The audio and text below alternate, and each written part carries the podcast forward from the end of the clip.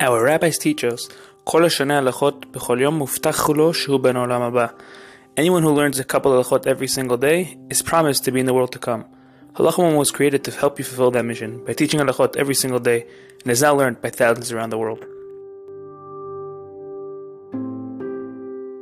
Welcome to Halacha Moment. Today's Halacha Moment is dedicated for the Fuashima of Chana Batzima Fega. Mekadosh Baruch Granter with the Fuashima Bekov Men.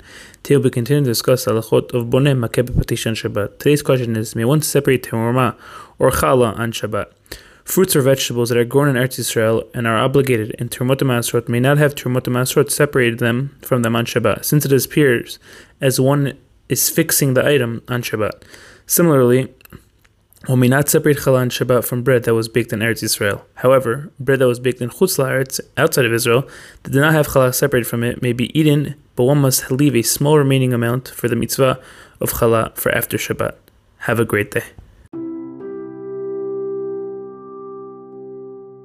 If you enjoyed this halacha moment and would like to help us spread Torah to thousands throughout the world, please consider dedicating a future halacha moment by visiting halachamoment.com forward slash donate or by WhatsApping 305 707 7259.